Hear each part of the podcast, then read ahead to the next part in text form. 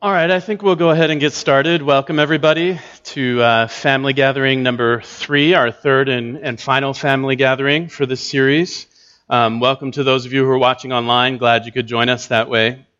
Um, I'm going to jump in real quickly here because um, we have a lot to cover um, and not so much time to cover it. Um, this week, this session, I'm going to finish walking us through 1 Timothy chapter 2. And then Craig will come and summarize kind of what we've talked about in these meetings, talk about next steps, and then we'll have a 15 minute um, question and answer session where all the elders will be available up here on the platform. Um, some time for you to ask uh, questions. If you can't stay for the Q&A or you don't want to stay for the Q&A, that's perfectly fine. You can slip out when we get to that time, not a problem at all. Let me pray for us as we start, and then we'll jump in. Our God and Father, we thank you that we can call upon you through your Son, the Lord Jesus Christ. We thank you for the access you've given us as your children. And we pray tonight that you would give us clarity, that you would give us insight and understanding into your word, that you would give us wisdom, and, and most of all, that you would give us love for each other and unity in Christ. It's in his name we pray. Amen. Okay, well, Last time we began talking about three key passages um, 1 Corinthians 11, another section from 1 Corinthians 14, and then we started to look at 1 Timothy chapter 2, 11 through 15, and, and we'll continue looking at that passage today. Um, these three passages, why are we looking at these passages? These three passages are often at the center of the, the debate around what women. Um, what women's participation should be or should not be in, in the worship service. Um, why are they so disputed? Well, there's, there's a lot of reasons. Let me give you two. One is um, cultural distance. We are in 21st century Southern California, which is a much different world than first, the first century Greco Roman Empire. And that um, makes some of these things hard to understand. And that's not a bad thing. I mean, this is true of all of the Bible. It's not a bad thing. These are ancient texts. We should expect to encounter things that are unfamiliar, difficult to understand, require us to um, put our thinking caps on. That's not a problem. Um, second reason is not just cultural distance, but um, with these passages in particular, exegetical and interpretive challenges. Um, these three passages, and they're not the only ones in the Bible, but these three passages that we've been looking at, they're very tricky. Uh, I don't mean deceptive, I mean they're hard to interpret. Um, 1 Timothy 2 11 through 15, the one we're going to be looking at tonight, that passage alone, uh, the elders, as we've studied it, have identified at least 26 different exegetical and interpretive decisions that have to be made. And faithful Bible scholars land in, they come to different conclusions on a lot of these questions. And so this isn't just a run of the mill passage, it's a challenging um, passage. And the divide, you know, I said people come to different conclusions. It's not just a divide between complementarians and egalitarians. Complementarians don't all agree amongst themselves about how best to understand this passage. Egalitarians don't all agree among themselves how best to um, understand this passage. There is no one complementarian interpretation of this passage. There's no one egalitarian interpretation of this passage. And because of the difficulty of understanding this passage, um, each of us should, should strive to cultivate epistemic humility. Now, maybe I just betrayed my lack of epistemic humility by using the word epistemic. Um, what I'm saying is intellectual humility. Um, we want to be humble interpreters of God's word. And that means we need to recognize um, several things about ourselves. N- number one, we need to recognize the limitations of our knowledge um, both personally as, as individuals and even corporately as churches and denominations and church traditions. We need to recognize the limits of our skills as Bible readers and interpreters. We need to be aware of the assumptions and biases we bring to the text, um, both personal biases and, and corporate biases. You know, um, the, the church tradition we've grown up in, the, those kinds of things. Um, no one in this room perfectly understands this passage. And I include myself and my fellow elders in that, that assessment. No one understands it perfectly.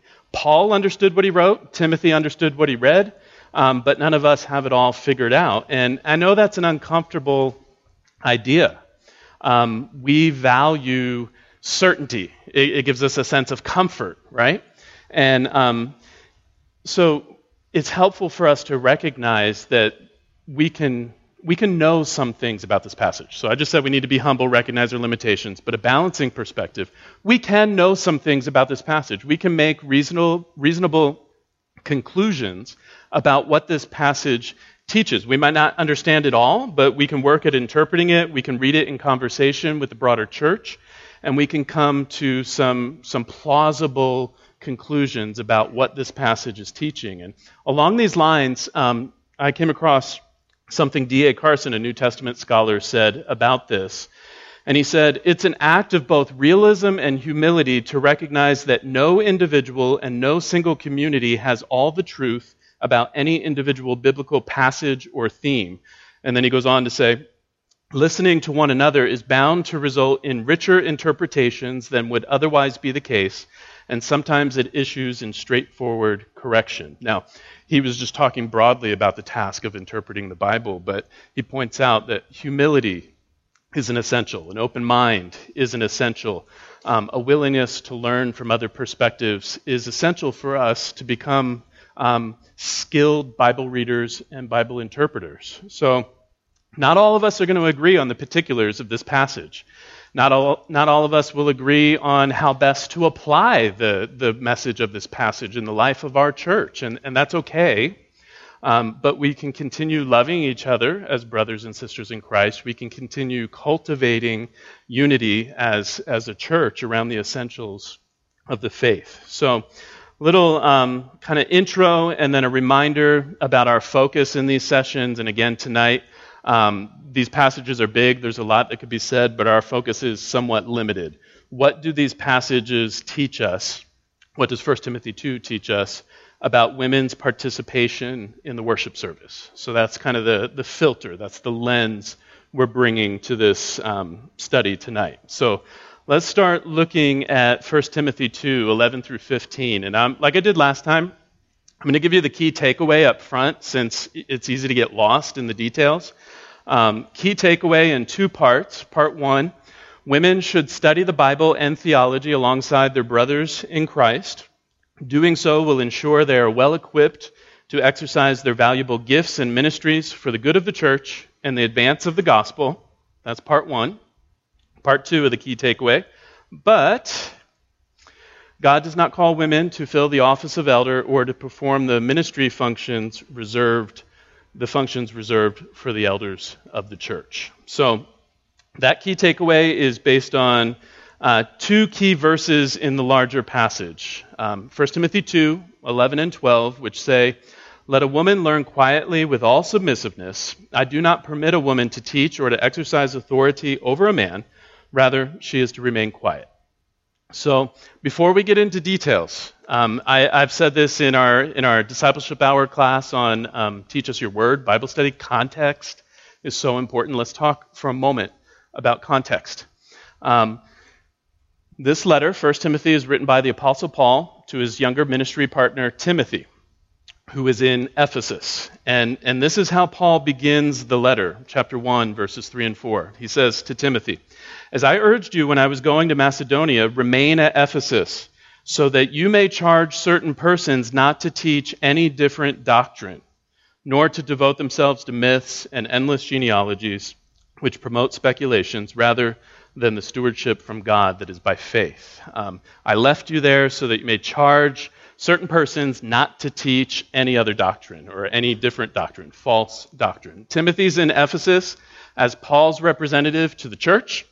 Paul had planted the church several years before, it's been in existence for a while. Um, but over time, certain false um, teachings had taken root in the church there in Ephesus. And so Paul, who left Timothy there to deal with the um, false teachers, false teaching, is encouraging Timothy, who, from what we can tell in the letter, sounds like maybe he's getting a little discouraged and wants to move on. He tells Timothy, stay put. Don't leave and squash the unorthodox teachings that some people were promoting. So, Paul's overarching concern in this letter is, is to suppress harmful false doctrine and to promote sound doctrine and practice in the church. And so, chapter one, he gives Timothy his, his marching orders to deal with the false teachers and their destructive teachings. And then we come to chapter two, and Paul starts giving Timothy instructions about correcting various problems in the church. Um, and in particular, problems that were occurring when the church came together as the church to worship. And it's very likely that the false teachers, the false teaching, and all that was causing disorder and division in the church. And so we come to chapter 2, and um, he addresses three problems. Paul addresses three problems. The first, um, I'm skipping the first section of the chapter, but in, in 8 through 15, the first problem he deals with is angry men, which makes me think of a movie, 12 Angry Men. Has anybody ever seen that? About a jury? It's wonderful. Um, Angry men, verse 8. I desire then that in every place the men should pray, lifting holy hands, and then notice this last phrase, very important, without anger or quarreling. So the church gathers, and when it comes time to pray, some of the men are spending that time arguing, maybe with each other, um, perhaps about the false doctrine, maybe with some of the women in the church. We don't know the specifics, but they're, they're arguing, they're angry, they're argumentative. And Paul tells Timothy, to teach these angry men that they need to set aside their anger and pray with the proper attitude and disposition. So the point here is not that only men should pray, it's that the men who are praying should do it with the proper attitude. So he's addressing a particular problem. Paul's not saying women can't pray. We saw in chapter uh, 1 Corinthians 11, women pray and prophesy in the church. Paul's correcting a particular problem with some of these men in the church. He goes on to address another group, chapter 2, verses 9 and 10, um, wealthy women. Now, the problem isn't that there are wealthy women in the church, it's what the wealthy women are doing with their wealth. Um, he says, likewise, just like he wants the men to pray with a proper attitude, likewise, also that the women should adorn themselves in respectable apparel, with modesty and self control and then this is important, not with braided hair and gold or pearls or costly attire, but with what is proper for women who profess godliness with good works. What Paul's saying here is not that women can't um, look nice when they come to church. That, Paul's not a, you know, the fashion police in that sense. What he's pointing, what he's saying is, wealthy women who would be who could show their wealth by fancy clothes and fancy hairstyles, braided hairstyles. You can find some art from the time that shows some of these hairstyles. He's saying they should not come to church and gather for worship and flaunt their wealth. Um, in other words, um, you know, some of them were using their apparel, their hairstyles to draw attention to themselves and to highlight their social status. I'm a person of means.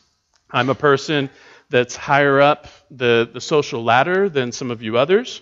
Some of them perhaps had skewed priorities, focusing on external appearances rather than um, godliness and doing good works. And so Paul is instructing Timothy to basically put an end to the fashion show. He's saying, look, it's, it's fine to look nice, but worship is not a fashion show. It's not a time to flaunt your wealth.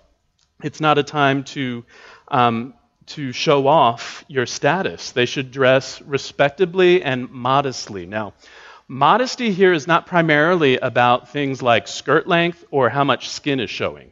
We've kind of modified the way that word is understood. Modesty here, uh, well, I should say, obviously, Paul would not approve of anyone in the church, male or female, dressing in sexually suggestive ways, okay? But the point here about modesty is that modest apparel is apparel that does not flaunt one's wealth and status. Modest apparel is about not shaming the poor members of the congregation. Many, many of the people in the congregation would have been the lower classes, slaves, freed people, others who were not people of means.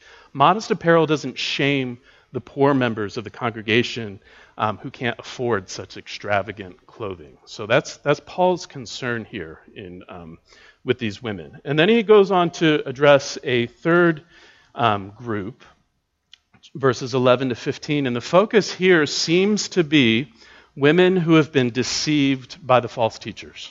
So um, if you read through the whole letter, um, you'll see many references to the false teachers targeting uh, women in particular. Not that they only targeted women, but they seem to have preyed on, um, women in general and maybe younger widows in particular, um, it was not. It would have been very common for there to be many young widows um, at that time. So that's Paul's addressing some problems, and then that brings us to our key verses. Um, again, uh, let's just take them one at a time. Verse 11. What stands out to us when we read this today is that um, that that the second half of the verse, right? Quietly with all submissiveness. We read that and we think, wow, that sure sounds like a sexist comment. Paul doesn't like women. You know, it sounds like he's saying women uh, are to be seen but not heard in church. Um, that's not Paul's point, and, and we'll see why in a moment. What we shouldn't skip over too quickly is the first part of the verse. Let a woman learn. And so Paul's giving directions to Timothy about how to, to help this church. Let a woman learn. That's a countercultural proposal. Um, Paul is saying the women of the church should be given all opportunity to be learners. The Christian women must be given the opportunity to pursue their calling as disciples, just like the Christian men in the congregation. A, a disciple is a learner. Um, and the context here is, is learning Christian doctrine, Christian teaching in the gathered church. And Paul is saying this should be their priority growing in, in their understanding of sound doctrine rather than their appearance and flaunting their wealth and, and so forth. And it should be Timothy's priority as he works with this church to ensure that the church gatherings are conducive to learning. Um, just a, a, quick note women in that world did not have the same ed- educational opportunities as the men in general. Some women did have advanced education, but in general, the women were not afforded those the kinds of opportunities to be educated that the men were. Um, one rabbi around that time said it would be better for the words of Torah to be burned than that they should be entrusted to a woman. Now, uh, Jewish, wo- Jewish women did learn Torah, but he's making a point that it's kind of a, a waste to, to spend it on them. Um, the Greeks and Romans believed that women were inferior in many different ways, including intellectually and that it was a waste of time to educate them. It wasn't a priority. Paul thinks much differently. Paul thinks um, that it is vitally important for Christian women to be full fledged learners. And just like Mary, sitting at Jesus' feet, learning from him as teacher and pupil. So let a woman learn. We shouldn't pass over that too quickly. But Paul moves on to talk about um, what promotes learning. So the, the priority is learning. Well, how can learning happen? And he talks about the proper attitude and dispositions that, that contribute to learning. Um, he highlights two of them. Um, the first, quietness. It says, let a woman learn quietly. Now, quietly, like we saw with some of the other passages we looked at, does not mean absolute silence. Um, this is about attitude and disposition. Here it has the sense of attentive silence for the sake of listening to the teacher. Um, he uses a related term, the adjectival form of this term, in earlier in verse 2 when he talks about leading a quiet life. Talking to all Christians, the priority of leading a quiet life. He doesn't mean a life in which you take a vow of silence and never speak. He's talking about living a peaceful life, a life where you're not causing disruption and chaos and rebelling against the authorities and so forth. And so the point here is that the women who need to prioritize learning need to adopt an attentive demeanor. This is, that's the posture of a student. Just like you all are sitting quietly listening right now, because if we were all talking at the same time, it would be quite difficult to learn anything, right? So, and, so Paul says, let them learn quietly. He repeats it again at the end of verse 12. But the second quality, second attitude, disposition that promotes a learning environment is submissiveness. Now, when he says, let a woman learn quietly with all submissiveness, he's not referring to submitting to a husband, submitting to a father, or submitting to all men in general. That's not the, the focus here. The, the phrase, with all submissiveness, modifies the verb learn.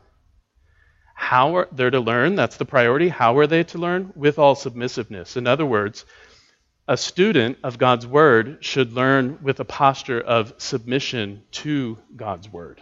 a posture of submission to the truth being taught. And you could say, in a limited way, by extension, to the teacher of God's word, who's, who's teaching um, God's truth. So the, the issue here is how are the women going to learn? They're going to adopt a quiet, calm, attentive demeanor, and they're going to prioritize submitting to the truth of God's word, maybe because some of them were all caught up in the false teaching and, and disputing what was being taught. Um, we, will see some of that later.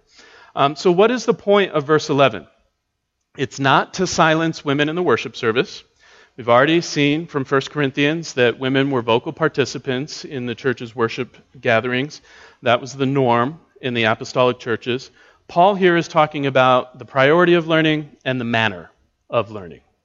Quietness and submissiveness are the dispositions of a student. And, and really, both men and women ought to cultivate these attitudes. This isn't specific, you know, only women need to adopt this, but, but Paul here is addressing particularly a problem with the women in this church in Ephesus. That's why he, he addresses them.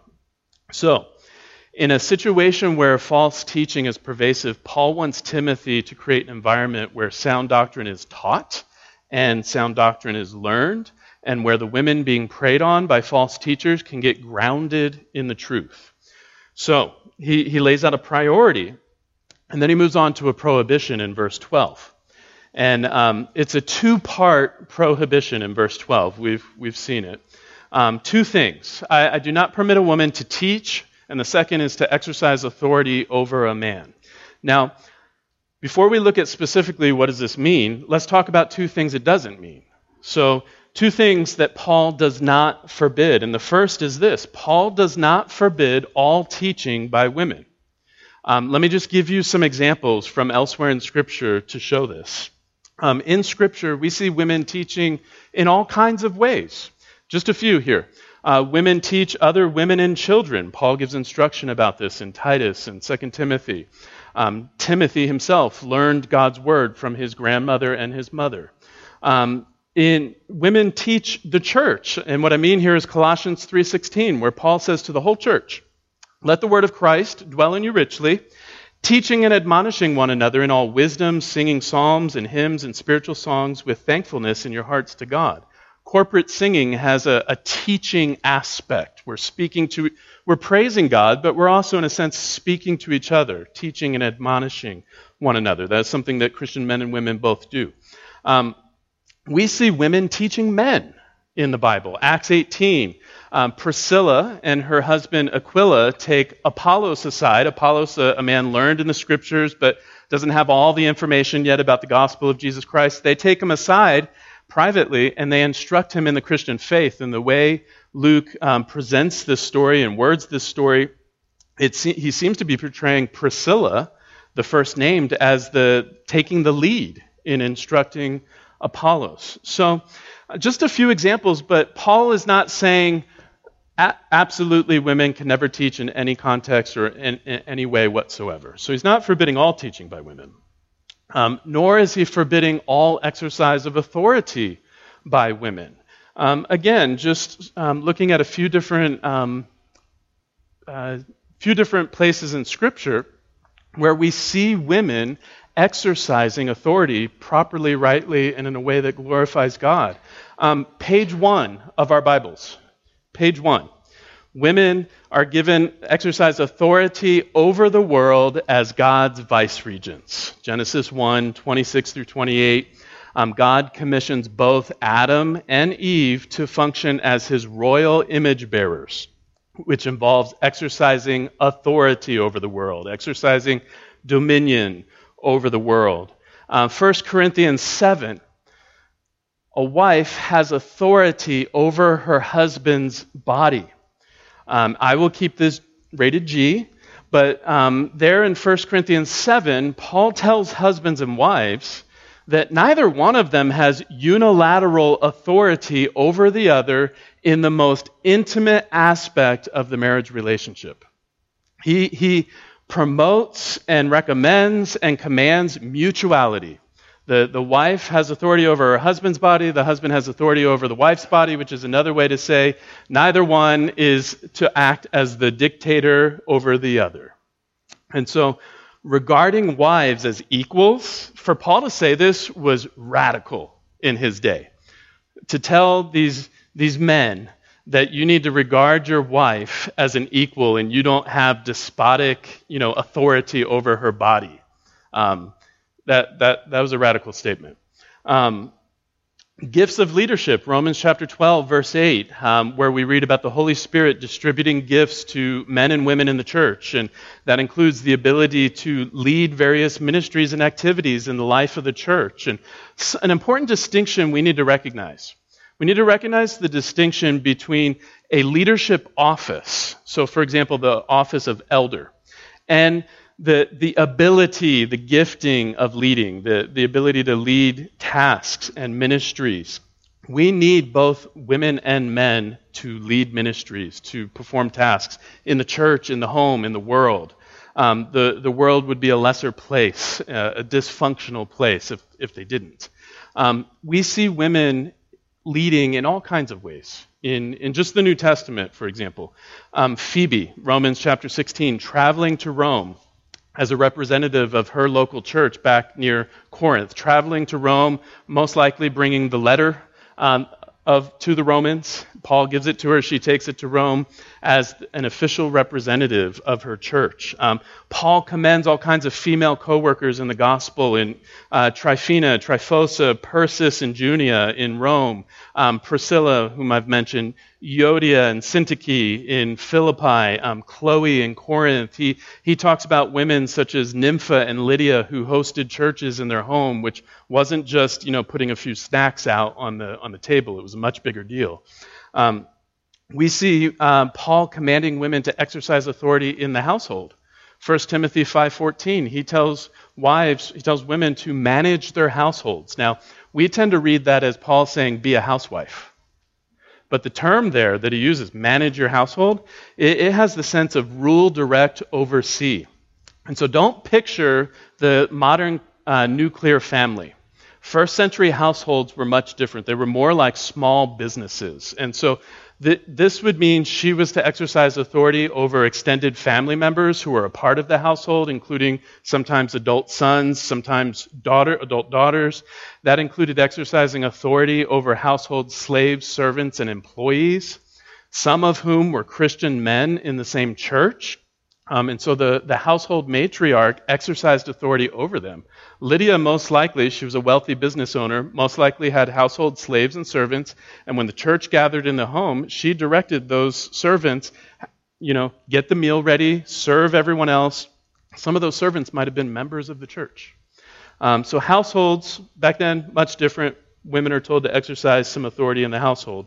Um, and then there's just the general office, the, the authority granted to every believer. And I'm not going to um, spend lots of time on this, but the authority to approach God apart from an earthly mediator, the, the authority to represent Christ in the world, the authority to evangelize, to encourage, counsel, exhort, comfort, admonish, and rebuke fellow church members, the authority to choose church leaders. Acts chapter 6, we see men and women members of the church doing that. The authority to confront sinning church members. Matthew chapter 18 and elsewhere.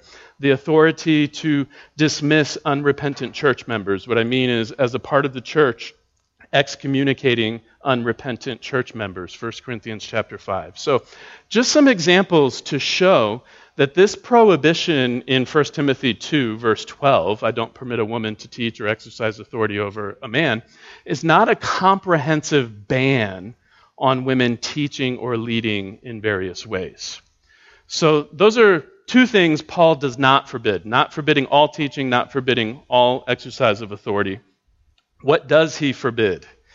It's clear in, in verse 12 that he, he prohibits the women in Ephesus from doing something um, what exactly that is and why exactly he says that they should not do this is highly contested. Um, and it's difficult to be absolutely certain. But let me give you two plausible explanations. So I, I made up these names, but uh, explanation number one would be it's a limited um, situation specific prohibition. And so on this reading of the passage, um, Paul is dealing with a specific problem in the church in Ephesus. So, again, church had existed for several years. Um, but it sounds like here in verse 12 that Paul is giving Timothy some new information. Um, I, you know, I'm not permitting a woman to teach or exercise authority. Sounds like he's addressing the present situation, namely the problem of false teaching. As I mentioned, there's evidence in the letter that the false teachers were targeting women in particular. Um, and it appears that the women were helping to spread this false teaching um, in the church, that they were causing disruption and division in the church, that they were challenging Timothy's authority as a leader there, that they were challenging the authority of the existing elders and perhaps their teaching, that they were promoting error when the church gathers. Um, so, which may um, explain some of the reason Paul says, I don't permit them to teach. Um, the Greek word translated exercise authority um, is a rare word. Um, it's not the normal term for exercising authority. This is the only time it's used in the New Testament, is rarely used outside of the New Testament um, before the first century. It has a range of meanings, and it's unlikely that it has a positive connotation in this context. Um, that may be why Paul chose to use this unusual word rather than using words that are used elsewhere in the New Testament for exercising authority. And so the term likely is not referring to a legitimate exercise of authority, but maybe um, a, a negative sense. And the, the King James Version and other old, older translations give a, a negative uh, sense to this uh, term. It, it, prob- it maybe has the sense of con- um, I'm not permitting a woman to act in a controlling and domineering manner or seizing authority. Um, and so Paul, on this reading, wants Timothy to put a stop to this unchristlike behavior that's going on in the church, promoting error, seeking to be domineering, argumentative, um, disrespectful toward Timothy and the leaders of the church. Um, Paul tells Timothy, you know, put a stop to this. I don't permit this to be happening. And instead, as we saw in verse 11, the, the women should prioritize, they should adopt the posture of a calm, quiet learner rather than assuming the role of instructor um, since in particular because they were in error. So that's that's one plausible um, understanding. And on that reading, um, Paul goes on in verses 13 and 15 to underscore the, the urgent importance of these women learning sound doctrine. So um, 13 through 15 are those verses we read and go, what on earth is going on? Um, Paul points there in verses 13 to 15 to the, the creation and fall narrative in Genesis 2 and 3. And in verse 13, um, he says, For Adam was formed first, then Eve. And it's possible that he's simply narrating a sequence of events. Adam was created first, then Eve. Um, maybe he's even uh, correcting some popular myths that were there going on there, or popular in Ephesus about women, uh, a woman being created before man. And then verse 14, he says, And Adam was not deceived, but the woman was deceived and became a transgressor. Now, he's not denying Adam's culpability in the matter. Um, we saw in Romans 5, Paul lays the blame for what happened in the garden squarely on Adam's shoulders. Um, Genesis 3 indicates Adam was right there when, when the serpent approached Eve and deceived her. Um, what Paul's doing, perhaps, is highlighting the danger of being deceived and the disastrous consequences that follow. I mean, if you could, if you could pick the, the ultimate example of why deception is so disastrous and has such negative consequences, I mean, Eve being deceived in the garden, right? I mean, all of human history after Adam and Eve's uh, sin has been altered. So, Paul on this reading doesn't want the deceived women in Ephesus to follow in Eve's footsteps in, in this regard. Um, so on this reading, it's a, it's a limited prohibition. Paul's dealing with a particular problem at a particular time. And the application today would be that the elders of the church must prevent women who are in error from promoting error. So that's one possible reading. Um, a second possible, second possible reading, um, equally plausible, is that this is a universal prohibition. In other words, um, the specific situation in Ephesus is a factor. The, the, issue with false teaching and false teachers is a factor. but Paul gives a prohibition that applies to all churches at all times, whether women in the church are good and godly and not in error, or they're, they're caught up in error. Um, so he would be prohibiting women from performing the functions of the elders of the church. And so on this reading, um, teaching and exercising authority are both positive um, activities. It's not about teaching error, it's not about being domineering. Um, teaching and exercising authority are the basic responsibilities of the elders of the church. And so, um, in the book of 1 Timothy and, and also Titus, um, teaching is, is virtually a technical term for guarding and preserving apostolic doctrine. So, it, it's about protecting the truth and then also transmitting apostolic doctrine through authoritative teaching and proclamation. And 1 Timothy underscores the elders' role as teachers of sound doctrine. So, for example, chapter 3, verse 2, Paul says that an elder, one of the qualifications is he must be able to teach. And then chapter 5, verse 17, he says, you know, all elders must be able to teach, but some elders are set apart to concentrate on the work of teaching and preaching. And so their authoritative teaching ministry protects the church from doctrinal error.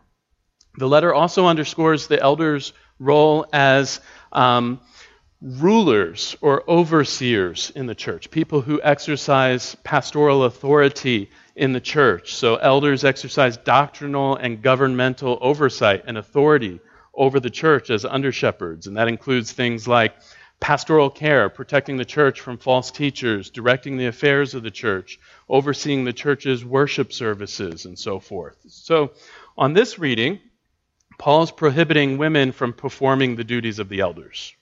Teaching and exercising authority are, is shorthand for what elders do, and Paul's saying, I don't permit women to perform the functions of elders. And then he would go on in verses 13 to 15 to um, ground that, that prohibition in the created order. So again, verse 13, Adam formed first, then Eve.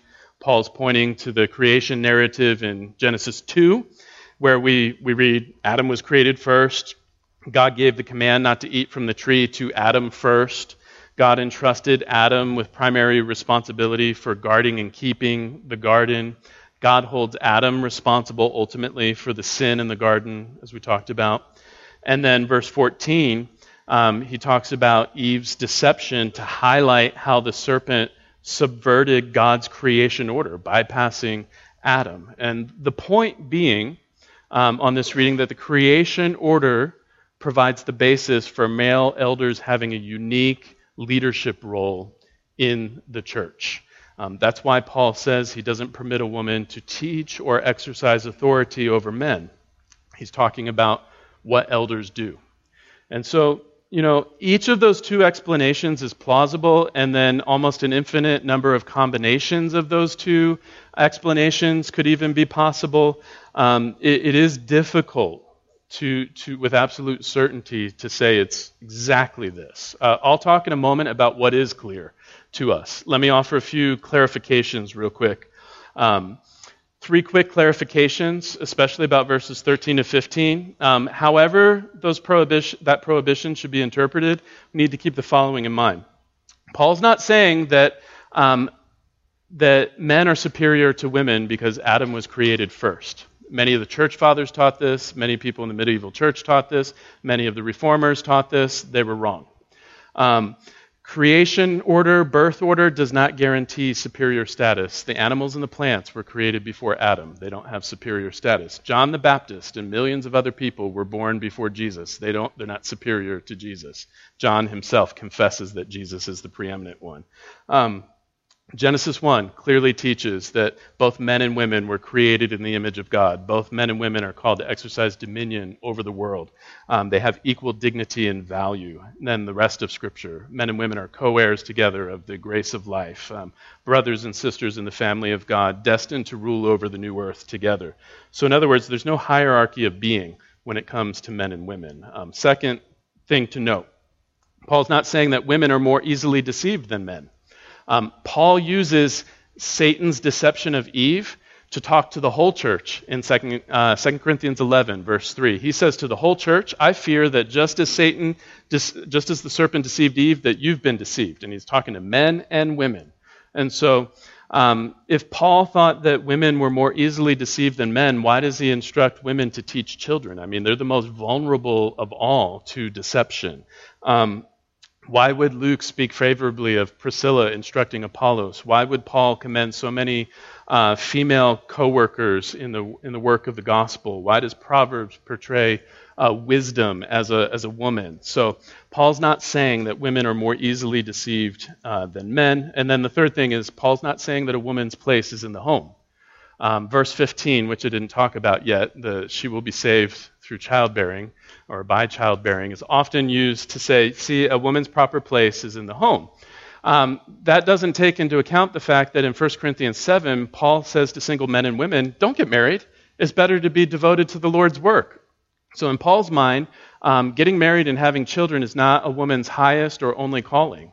It can be one, but it isn't the, necessarily the highest. Um, in 1 Timothy, Paul speaks about the goodness of, of marriage and childbearing, um, in particular in verse 15 and elsewhere, because the false teachers were encouraging women to, to abandon marriage or to avoid marriage and, and possibly, by extension, avoiding having kids. Um, Perhaps the false teachers painted that life as an unspiritual existence, that true spirituality was achieved by um, um, an, an aesthetic, ascetic life, you know, not eating certain foods. He talks about chapter 4, um, giving up on marriage, remaining celibate, and so forth.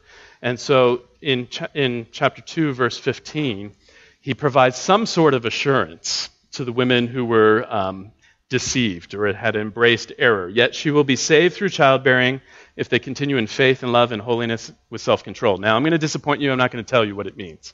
Everyone who's tried to look at this verse um, has struggled with it. It sounds like salvation by childbearing, right? Um, most of you have been here for our Roman series in the mornings. Um, if, if women are saved by childbearing, then we throw out the book of Romans because the book of Romans says we're saved by grace alone, through faith alone, in Christ alone.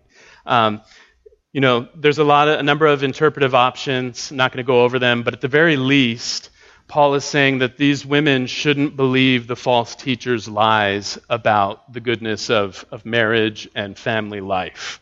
And in some way, he's encouraging them to trust God's protection and provision for them in, in birthing children, which back then many women died um, while giving birth. It was very common. So, would have been a, a particular um, fear that many of the, those women would have had. Um, there's more that could be said about that, but this isn't a class about giving birth. Um, okay, I know I covered a lot. What is clear to us as elders about this prohibition in 1 Timothy 2? Let me talk about that for a moment, um, and then Craig will come.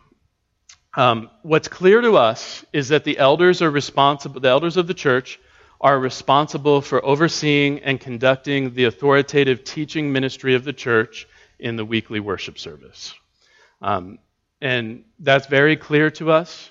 And we also are, are, very clear about the need to be careful not to make these verses say more than they do.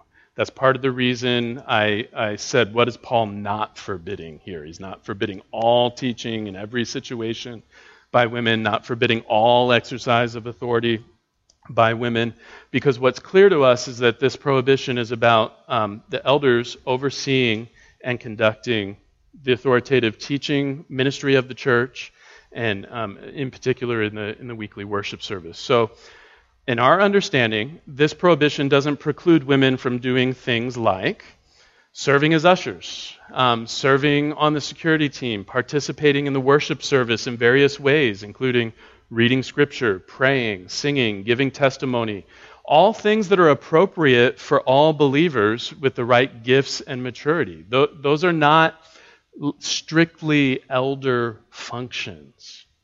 And so um, the prohibition doesn't prohibit women from exercising leadership in, in, various ministry capacities, administrative functions in the church, from exercising authority in the, in the business world, the government, the community, and, and so forth. So, again, our understanding is that Paul is, is specifically prohibiting um, women from performing the functions of the elders, in particular the authoritative teaching ministry of the church. And so, um, the, I should also say this prohibition doesn't preclude men from learning from women, from reading books written by women, from singing hymns and songs written by women, which we do every Sunday for the most part. Um, so there's a there's a lot more that could be said, but these three key passages, which we started last time, finished today, um, they are challenging to interpret. I've tried to just give you, you know, like skim the surface on these things. Um, they're challenging to interpret. They're often made to say more than they actually do. And, and that leads to restricting women from using their God given gifts and abilities to, to bless and edify the church. And so we, we, don't, we need to be careful about that error of, of saying more than it says or, or saying more in, um, putting in place restrictions that go beyond what it says just so we can play it safe. Um, so that's it for the passages. I'm going to have Craig's going to come and, and do some uh, summary here, and then and then a Q&A. Have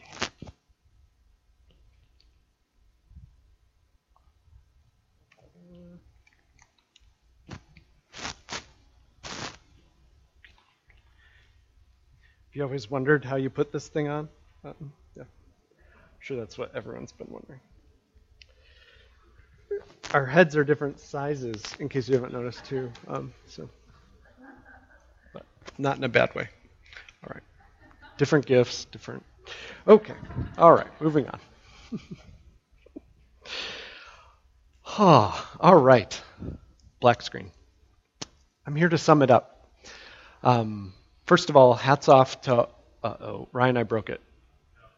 Oh, thanks. Um, first of all, thank you for coming out and listening to all this material. Um, as we've said, it is just skimming the surface of these issues. Like so much more could be said, and there's opportunity for that uh, as time goes on. Um, but thank you for investing in such an important topic, and so we, we really appreciate that.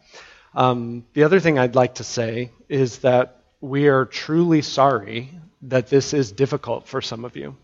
We know that for some of you, ever since we brought this up, you've felt angst over it, you've been wrestling with it, it's causing uh, deep questions and concerns. Um, we as elders know that, and um, we're sorry for the pain that causes, and the only reason we are doing this is because we're convinced it is biblical and will be good for us. If we weren't convinced of that, we wouldn't be doing it. Um, uh, Second, we want to be very clear about what we're saying and not saying. Um, I think it's really important to hear this. We are not proposing that we start something and then see where it goes. We are proposing that we change something and we're spelling out what that change is. I was recently listening to a talk from um, a church leader, a pastor, and he was telling his church about changes they were going to be making about a particular topic. And uh, I listened to the whole one hour talk, and um, as I did, it gave me great sympathy for where you're sitting. Because in listening to it, many of the things sounded similar to what we're saying. They had listened to people's hurts and realized that many of people in the church had been hurt by various emphases in the church. They were going to be making changes about that. They had gone back and looked at Scripture and seen that Scripture didn't say what they initially thought it said. Sounds a lot like a lot of the things that we're saying. But what wasn't said was the clear biblical guardrails of where this is going and not going. And I hope you can hear us that this is something very different in what we're seeking to do, because we do see, as we just heard in 1 Timothy 2, I know it's still probably settling in, but we do very clearly see that the elders are responsible for the teaching and overseeing of the doctrine of the church. The authoritative teaching is something elders do, and that's something that's not changing, and something that only men can aspire to be elders. Um, so there's a clear guardrail that way. Um, we could have implemented many of these things already. We, you may have noticed we did implement a few things. We've had women saying, please be seated in the worship service.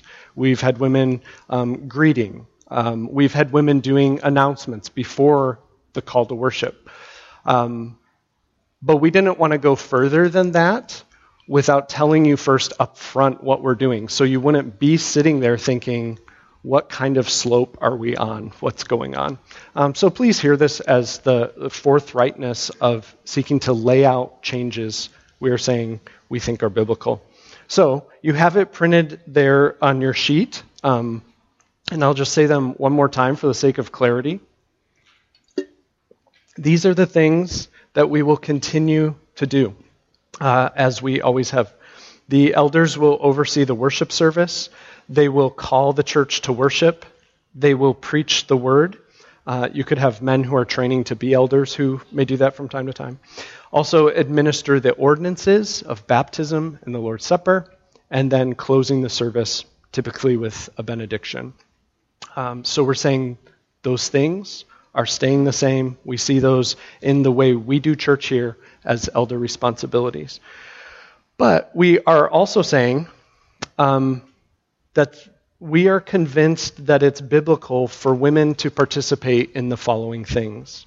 Uh, welcome and announcements, uh, reading scripture, praying, leading singing, distributing the Lord's Supper, the bread and the cup, if we uh, reinstitute that, serving as usher, greeter, security, and giving testimony, which sometimes we do during discipleship hour, sometimes it's during the worship service, at a baptism, missions, ministry report, those, those types of things. So. Um, we have been saying that we're considering these things, and, and that may make some confusion of how you hear the word consider. We're convinced that all these things are biblical and allowable for women to do, even should be encouraged. When we say that we're considering these things, we're, we're talking about um, what lines we will draw here and how those things are practiced at GBC. There's all kinds of ways those things could be practiced, um, and we're still thinking through some of those ways but, but this list are the things that we are um, clear about. Um, I thought it might be helpful just now that you've heard three weeks of kind of what we're thinking as we look at those passages and what we're proposing, um, just to circle back to something that we said at the very beginning, which was that part of the double check of our process as we wrestled through this was then to reach out to other conservative complementary, complementarian churches and see what they believed and what they practiced to see if we're the only people thinking this, because that would seriously give us pause. Uh, and, and as we said before, we found that there are many churches from multiple backgrounds that we respect who do this. Um, there are, and there are nine Marks churches, Capitol Hill Baptist in D.C. There are Southern Baptist churches like Clifton Baptist Church, where Tom Schreiner uh, is an elder. Acts 29 churches like the Village Church, where Jen Wilkins serves in her teaching ministry among women. And then also um, the PCA, the Presbyterian Church in America, um, this is the conservative Presbyterian denomination, not the PCUSA that's ordaining women elders and beyond. Um, they actually split over things related to this. And one thing that we've come across since um, since teaching this that I just think is helpful is uh, we recently found a statement from 1992 by James Montgomery Boice. You may have read his commentaries or heard his preaching uh, at 10th Presbyterian Church. Uh, in 1992, they made a statement about their church's stance on this issue, and it's exactly what we're saying, and that was over 30 years ago. And the PCA as a whole, and that church in particular, is not wavering on the complementarian issue. And so, uh, just so you can see that there are reasons to think that just because you'd make these changes doesn't mean it needs to keep going. Um, we've also interacted with Matt Layton, our missionary who's um, doctor, professor uh, at IBSTE. Uh, he's gone over our research. He agrees with it. Some of you have asked about is this only something that happens in the U.S.? Um, that, that's a concern that's there. And one of the things that's helpful to know is this actually fits with their practice in Spain uh, and is much more in accord with what the church is doing there. We're not saying that this proves anything. Like that list of churches, uh, you could find a list to say all kinds of things, right? But pastorally, I just think it can help help you to know that we're not alone. There are many churches that have seen things this way and remained in this stream of complementarian practice throughout decades and, and beyond, really. So that's just uh, summarizing what we're saying, and then I just want to talk about where do we go from here. Um, and then we're going to shift to Q&A very soon. I know you've all been listening to a, a lot. Um, we've spent three weeks, three hours our, uh, summarizing our views. A lot more can be said. Now, what we want to do is give you time to think about it, to just absorb what you've heard, uh, to pray about it. After the first of the year, we plan to communicate with the church again about all of this before we begin implementing any changes. And so there's time to just absorb it. You'll hear from us again uh, before we move forward with anything. In the meantime, what can we all be doing? Um, praying, considering what you've heard. I'd encourage you probably, if, especially if you're wrestling with it, to to rewatch these videos. I mean, talk about drinking from a fire hose, and this is just a summary of, of so much more. And so, just the fact of taking it all in at, at 4:30 to 5:30, and then it's getting dark. Uh, is just a, a, creaturely feat in and of itself. And so um, we also have a document with our notes on these three passages. If you'd like to see more exegetical work, it's about 60 pages, and we can send that along to you. We do have other resources of churches making similar arguments, um, if that's helpful to you. If you're struggling or if you have questions, we ask that you reach out to us and talk to us as elders. We're happy to meet with you we're happy to talk this through. Um, some questions have come up about how do we speak with each other about this? Uh, how do we talk about this as a church, especially in these upcoming months? Well, we want to stay away from things that encourage divisiveness or disunity. That scripture calls us to that, right? But please don't hear that as a gag order. That's, that's not what it is at all. Really, all it's asking is that you consider your heart in these conversations, you consider the heart of the person you're talking to, and you consider the hearts of the elders as you're having those conversations. And I'd really encourage you, if you're talking with someone who's struggling with this, or if you yourself are struggling with this, give thought to what is best and most loving for them. Um, it could be good for the person to listen again to the material for the person to pray regularly, that God would help them understand these issues involved, to allow time, encourage them to write down their questions, because writing things down can help bring clarity, and then make sure that that gets sent along to the elders so we can seek to address that. But here's the most important thing. If I were Ryan, I would do a black screen so you all look at me. But so imagine a black screen. The most important thing we can say to you is if you're struggling with this, please talk to an elder about this. So you may be tempted to think, oh, they're so busy, I don't want to bother them. Yes, we all have lots going on, but this is our top priority, and we would love nothing more than to do this. But part of the reason that this is so important that we may, um, that we may not think of is at the end of the day, this is an elder led church. This isn't a, um, it is a complementarian church. Sorry, it's not a congregational church. Another C word there. It's not a Presbyterian church in how it's set up. And so what this means is we're not going to be having a vote about this issue. What it really boils down to at the end of the day is if you trust that what the elders are saying is in accord with Scripture, and if you trust our character and process enough that you can follow our leadership in these changes. Um, that's something that you'll have to think about before the Lord. That's why we think that talking to us is so important, so we can hear your questions and your heart, and so you can hear what we think about that in ways that we can't do when we're just standing up here. Um, these are decisions that ultimately you have to make, and we just want to make sure you have all the information you need, especially in speaking to us as you consider these things. So that's why we say that, um, and we enjoy talking to you as well. So, with that said, I'd like to invite my fellow elders up to these chairs. Um, we wanted to give you an opportunity to ask questions and to hear from the five of us. Now, I know we've been, it's been an hour, and so our thought is to give um, 15 minutes to this, and then you could stick around um, for more if and talk to us individually if you'd like. If you need to go, uh, if it if you don't care to hear this or it would be hard to hear this, you are free to leave, and there is no judgment in that. There there are all kinds of stories about what can happen during q&a things at churches um, and so we don't want to subject anyone to anything. Um, also we've been saying each week that how we go about thinking about these things how we go about considering it is very important um, and that we love each other well in it. And so what that means when we come to q&a is just we ask that as you ask questions of us, that you would think about if it's helpful to the whole church. Um, we're eager to hear from you, but that the things you ask would be something you think is helpful for everyone to hear and consider in asking it. Um, and then, just as a logistics thing, we've got microphones up here so you can hear us, but then uh, we have Piper has a microphone that she will bring to you. It's not to intimidate you, it's so we can all hear and can all respond. And so we just ask that if you have a question, um, slip up your hand, she'll bring the mic to you, and we'll address it as we're able. I know it can be uh, awkward to just wait for the first question, so I'm going to ask the first question.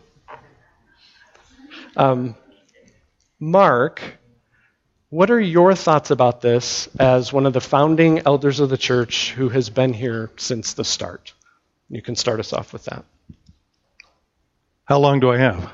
you do what you need to do. 30, 30 years, maybe? No. Um, yeah, thanks. I, I actually asked the elders, we were meeting this week, and I said, you know, I think it might be helpful to give some context to what you've been hearing uh, for the past uh, past few weeks. And as one of the one of the founding pastors uh, here. Uh, we've we've gone through a lot as a church. Some of you have been part of that. Some of you have been part of the previous church that uh, Grace Bible Church uh, came out of. But I think it might be helpful. So it's going to take a couple minutes, and then we'll you know go for the questions and uh, um, go from there. So first of all, the elders the elders over over the years, and especially when the church first started uh, there was a very strong, a very strong conviction regarding the Word of God. Uh, we came out of a we came out of a really awful church uh, culture previous to Grace Bible Church, and that culture was uh, abusive leadership, and that resulted in in a church that basically disintegrated. Um, so out of that, one of the things that so I'm going to go through a list of things very quickly that that have changed over the years and it had been driven by biblical convictions, not by culture, either internal church cultures or external to the church. But these are things that the elders, from their heart, believed God's word to speak to. So the first was a plurality of elders. That was, that was huge for us. We came from a church that spoke about the plurality of elders, but there was a senior pastor. Uh, we said no. That's that's not what the Bible teaches. There's not a senior. There's only one senior pastor, and that's Jesus but there is a plurality of elders. So you have five pastors up here, um, and not one of us, though we have two that, that are very outspoken down here. Uh, um, but you have five pastors here, and they have equal authority uh, here in the church with different different skills, different gifts. So that was that was huge for us as a church when we first started. Um, there was things after that in terms of how the church, how we were going to do what we would do in our worship services. Uh, we, we strongly believe the Bible. We were convinced the Bible said that you have the Lord's Supper regularly. So we decided we're going to do it regularly. We had people who were very, uh, uh who were opposed to that. They thought oh, you're going to, it's going to be repetitive. It's uh, people are going to lose interest in it. We said no. We think the Bible. We believe the Bible to speak to that. So we had regular weekly uh, Lord's Supper. Um, and then we had other things that came up. Uh, are we going to have wine versus grape juice? We made a change, and we went with both. And uh, there was people who were upset about that uh, that particular change. Uh, we had uh, communion. You may not realize this, but we had communion only in the evening services, and in the morning services we had it once a month. And we came to the conviction, again based on God's word, that not everybody was participating in the Lord's Supper. And so we made a decision to move the Lord's Supper to the morning service. Again, there was people who didn't uh, didn't agree with that, but it was our conviction that that's what the Bible uh, spoke to regarding the Lord's Supper. Uh, we had other issues of uh, in terms of worship. Uh, uh, some of you might remember a time when we had just a piano and an organ, and we decided, based on conviction, based on what we believe the Word Bible was saying, that we could have more instruments being utilized in our worship service. That did not go over well with many families, and uh, but we felt we were convinced that that the expression of a variety of instruments was more in line with God's heart regarding corporate corporate worship. That also pertained to contemporary music uh, versus traditional music. There was a time when we just sang traditional music, and we moved to doing to do corp, uh, contemporary. Some of the things that are, were contemporary then are now traditional. I think it, uh, it's changed uh, after 30 years. Uh, we sang one of those one of those uh, hymns, uh, songs this morning, uh, in Christ in Christ alone.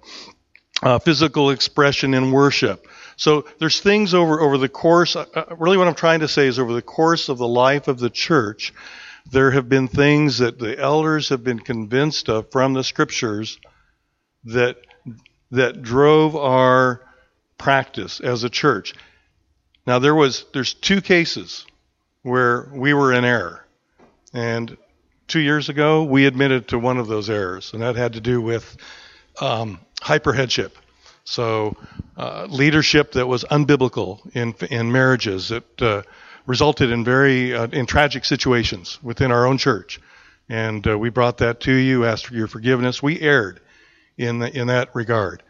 Um, the second is what we're bringing to you now. And that is we believe we've erred in the past regarding the role of brothers and sisters in corporate worship. And we're trying to make that right. We're trying to align with what the scripture's say. So, some context about the church and uh, uh, what we've gone through over the years. And uh, uh we trust and hope and pray that uh, as we move forward, uh, that you'll be following our lead in that. So, okay, that's all I need to say. Okay. Thanks, Mark. Does anyone have a question they'd like to ask? Just slip up your hand. Umberto, Piper's right there. Thanks. Um, thanks. Uh, so, one thing that y'all have made, um, I think, clear is um, that you view this as a should, not just, or sorry, um, women's involvement in the church should be a should, not just a can or a may. Excuse me.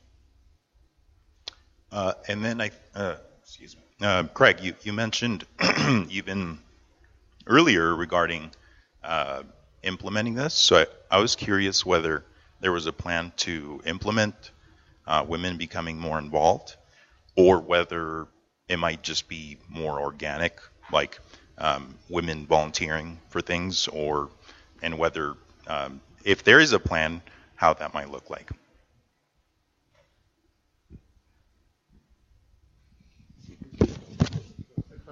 Well, I think there's two parts to that question, but one part is we had questions about, we used the word ought, and um, we got a couple of questions about that. So we're not saying everyone needs to feel they have to do this. We want people to follow their own conscience, and people need the gifting and the character, and they need to be asked by the elders to, to serve in these ways. So um, I don't want, we don't want anyone to feel like they have to do what we're talking about I think that's part of your question. I, I, know, I know that was, uh, we received that from the online questionnaire, um, that sort of question. As far as a plan, um, we're going to have everybody think and pray and rest through Thanksgiving and Christmas season and give this plenty of time. We've had a couple years. We feel like today is your first day to have all, all the information. So um, we mentioned this back in September, so there'll be like a minimum of four months to be talking about this, and um, we're always available to, to speak about it more. But um, we're going to have to talk more about how do we implement. We're saying these things are permissible, but how do we implement? Um, so some of it's going to, based on the culture of the church, and some of it's going to be uh, wisdom calls that, that we have to make.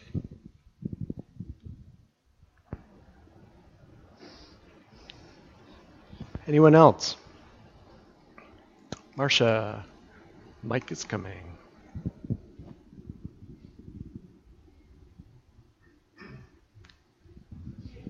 it's not indicated here, but I wasn't exactly sure whether or not you're saying that women can teach during the discipleship hour to men and women. It's a good question. I'll give that one a shot. um, so I'm just going to give you some thoughts. Um, we've been focusing on the worship service, so we haven't discussed outside of the worship service anywhere near the degree that we've been discussing, studying, and praying the worship service. But um, the elders will continue to teach uh, during the discipleship hour. The elders are the authoritative teachers of the church. It's extremely important so that the doctrine stays correct and we're accountable to God for what, what, what gets taught. Um, we have had in the past ministries come in from outside the church, come in and share and uh, use some scripture when they've done it. We've had members of the church share about ministries using scripture. We've had, uh, we could have a missionary's uh, wife sharing, and we're probably not going to say you can't mention scripture. Um, so um, uh, we're not saying absolutely like not a peep about the Bible, but uh, we really haven't talked about it. Um, we've just really been focused on the worship service. Um, so we, we don't want to mislead you that um, um, I think the best takeaway is that hasn't been our focus.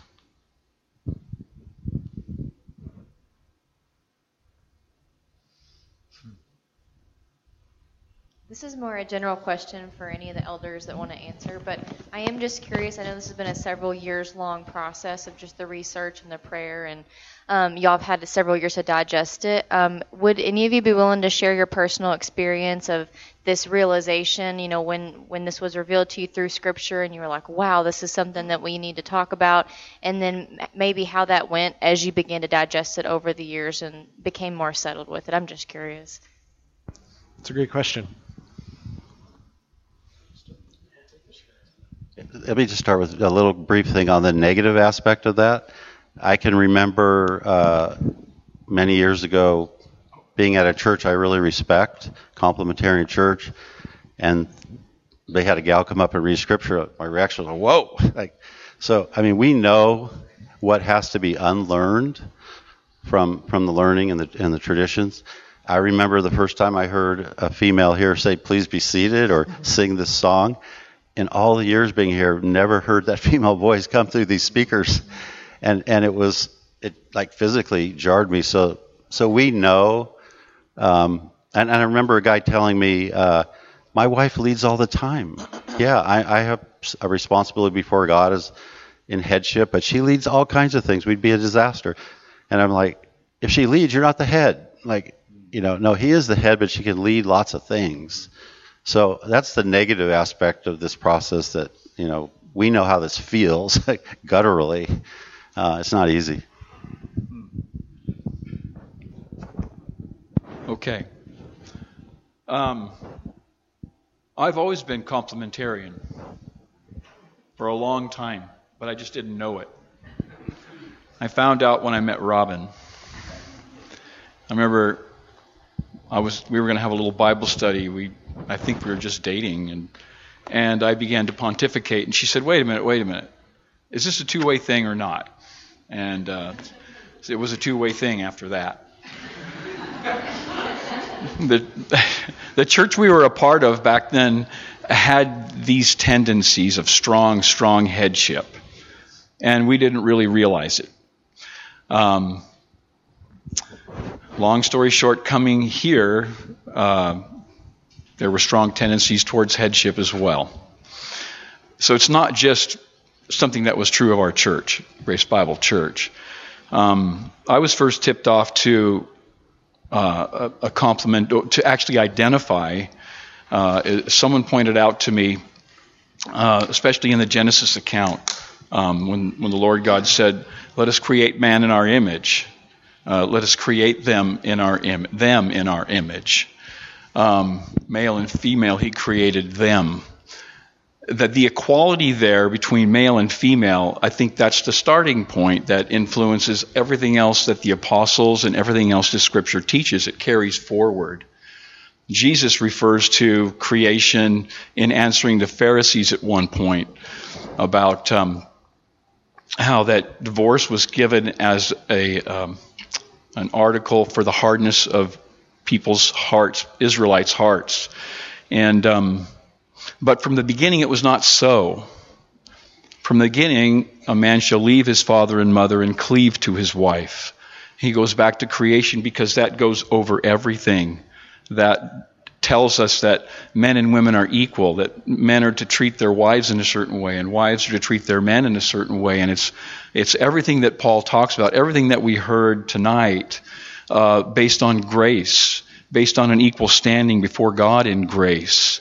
Um, and all of these these three texts that we've been looking at that's the that's the overarching and underlying principle of gentleness submissiveness.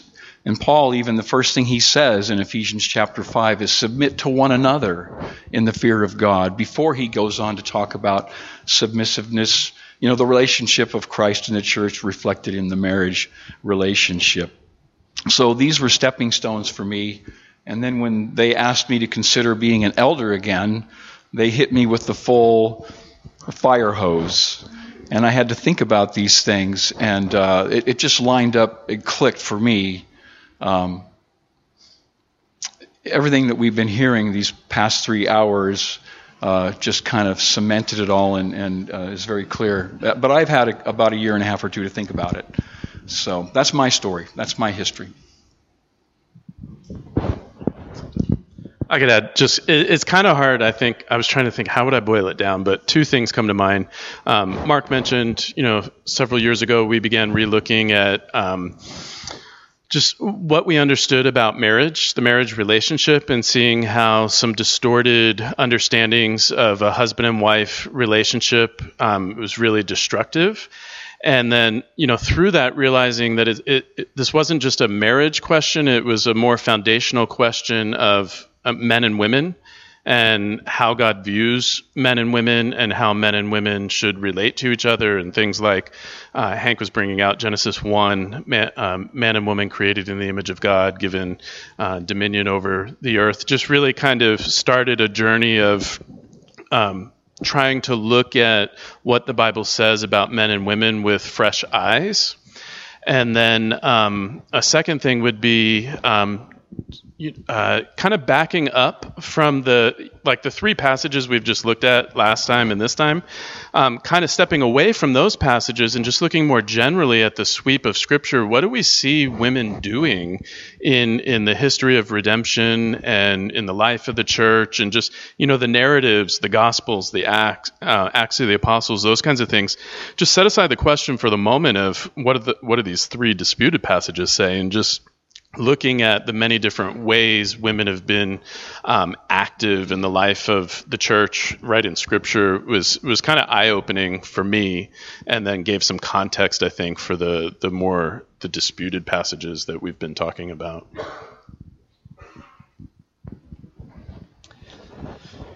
We probably have time for one more.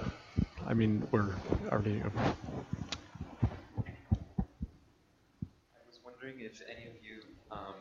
Give some examples of how women in the church or outside of the church have significantly impacted um, your faith?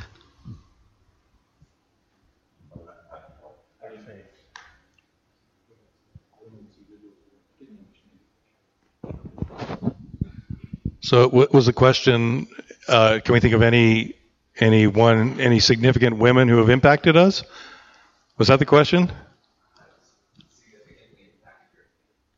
Oh, well, I know of one, and uh, yeah, 35 years of being married to her has significantly impacted uh, my faith, and uh, as partners in uh, and co-laborers in uh, in the church and ministry, and uh, so yeah, I would say I think probably everybody up here would probably nod their heads and say the same thing. We wouldn't be who we are without our without our wives, and um, yeah, and they've had to go through a lot to see the changes that, that we've gone through. We've many of us grew up as Christians in a very hyper headship environment, and they were they received you know they received some of that, and, or a lot of that, and so changes in there. So, um, and of course, that's affected where we are today in terms of brother sister relationships within the church itself.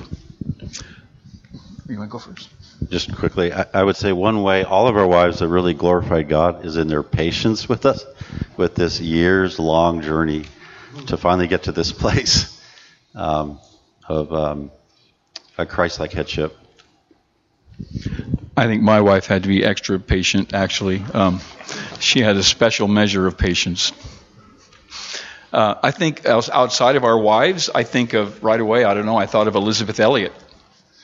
Um, my wife had been influenced by her teaching, and and she would have her uh, playing on a tape or something for you know this has been like quite a while ago now, and I would listen. It would, there's nothing wrong with what she's saying. It's authoritative, but she's she was such a, a godly woman, and just the way she carried herself, uh, a married woman. Um, I thought, you know, why couldn't someone like that speak in our church? And I actually thought, well, that wouldn't happen. Um, but I thought that just because she was a woman, but there's nothing wrong with what she was, was teaching and sharing from Scripture about her life experience as a missionary and what they went through. Um, but she had quite an impact on, on Robin and I. I thought that might be a good example.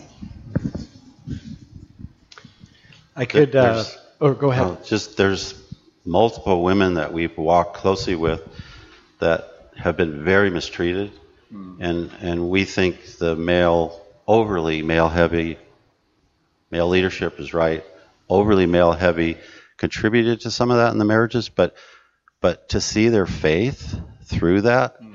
with great mistreatment, great loss, great judgment against them, and um, if you got the Holy Spirit in you, you're going to remain uh, faithful, and and they did. I could name one person I've never met, Lady Jane Grey, martyr in the 16th century, um, amazing teenage girl who uh, was willing to go to death for um, uh, her commitment to the gospel. Um, and then two people I, I do know, um, I mean, besides Stephanie, um, my mother, uh, big influence on me. And then um, even there's somebody in our own congregation, Jenny Haggerty, is just, I am amazed at this woman. 96 years old, I think, faithful follower of Christ for many years. I come away from every conversation uh, with her just thinking, I hope I can be like her when I grow up.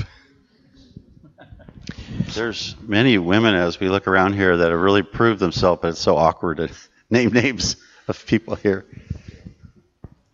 Yeah, um, I, I don't know how to answer the question without just bawling, so I'll just uh, save that. But um, we've we've mentioned our wives. I think of my mother-in-law's faith, my mom's faith, and one of the things that's been so beautiful on this journey of all of us as elders is realizing we can make and should make intentional effort to reach out to women to see what they see from Scripture as we prepare to teach. And so that's something that we kind of learned years back, I think, and have been implementing ever since, and the richness of insights that women in this church make um, when I ask them about sermon prep, sermon feedback, issues on passages. Um, is just amazing. And the preaching and teaching ministry that you hear every Sunday is very shaped by women's voices. And that's, that's a beautiful change that's happened. Um, not to mention just absolute rock star commentaries that are out there by women like Karen Jobes and others of, who just completely know their stuff. And um, just can run circles around us theologically on things too. So hats off to them as well. But I could go on and on, but um, I'll try and refrain. Just a quick comment. I, I would have to say that in general, the women at our church, at Grace Bible Church, exemplify the things that, that we've been talking about gentleness and submissiveness in a good, godly, biblical way. Um, I don't think I've ever had a lady get on me or be mean or nasty to me or be snide or it's just a general and it's true of the whole congregation men and women but i think it's commendable for the ladies that uh, that that's how i see our congregation Well, we said 15 minutes. Like, so the the one untruth of hopefully these last three hours was that the Q and A will be 15 minutes. We we the rest uh, is true, and we stand by it. Um, for the sake of time, I think we need to wrap it up. But hopefully, you can see we would love to talk to any of you about this. Um, there's still ways to reach out and email us. We've said all those logistic things. You've already heard it, and so um, feels like we should close in prayer. Yeah, Mark. Yeah. So let's pray.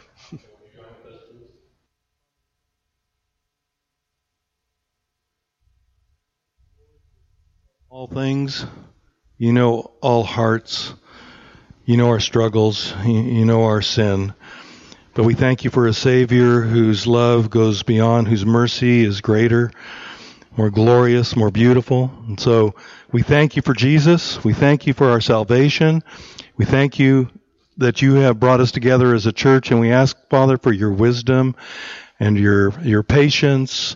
And Father, we thank, we ask that you would uh, help us to maintain in the midst of uh, the uh, uh, uh, discussions we have had over the past month that uh, our unity would be maintained and that the, the, the glory of the gospel would go forth in our lives and from us as a church. And so thank you, Father. Be with us this week, we pray. In Jesus' name, amen.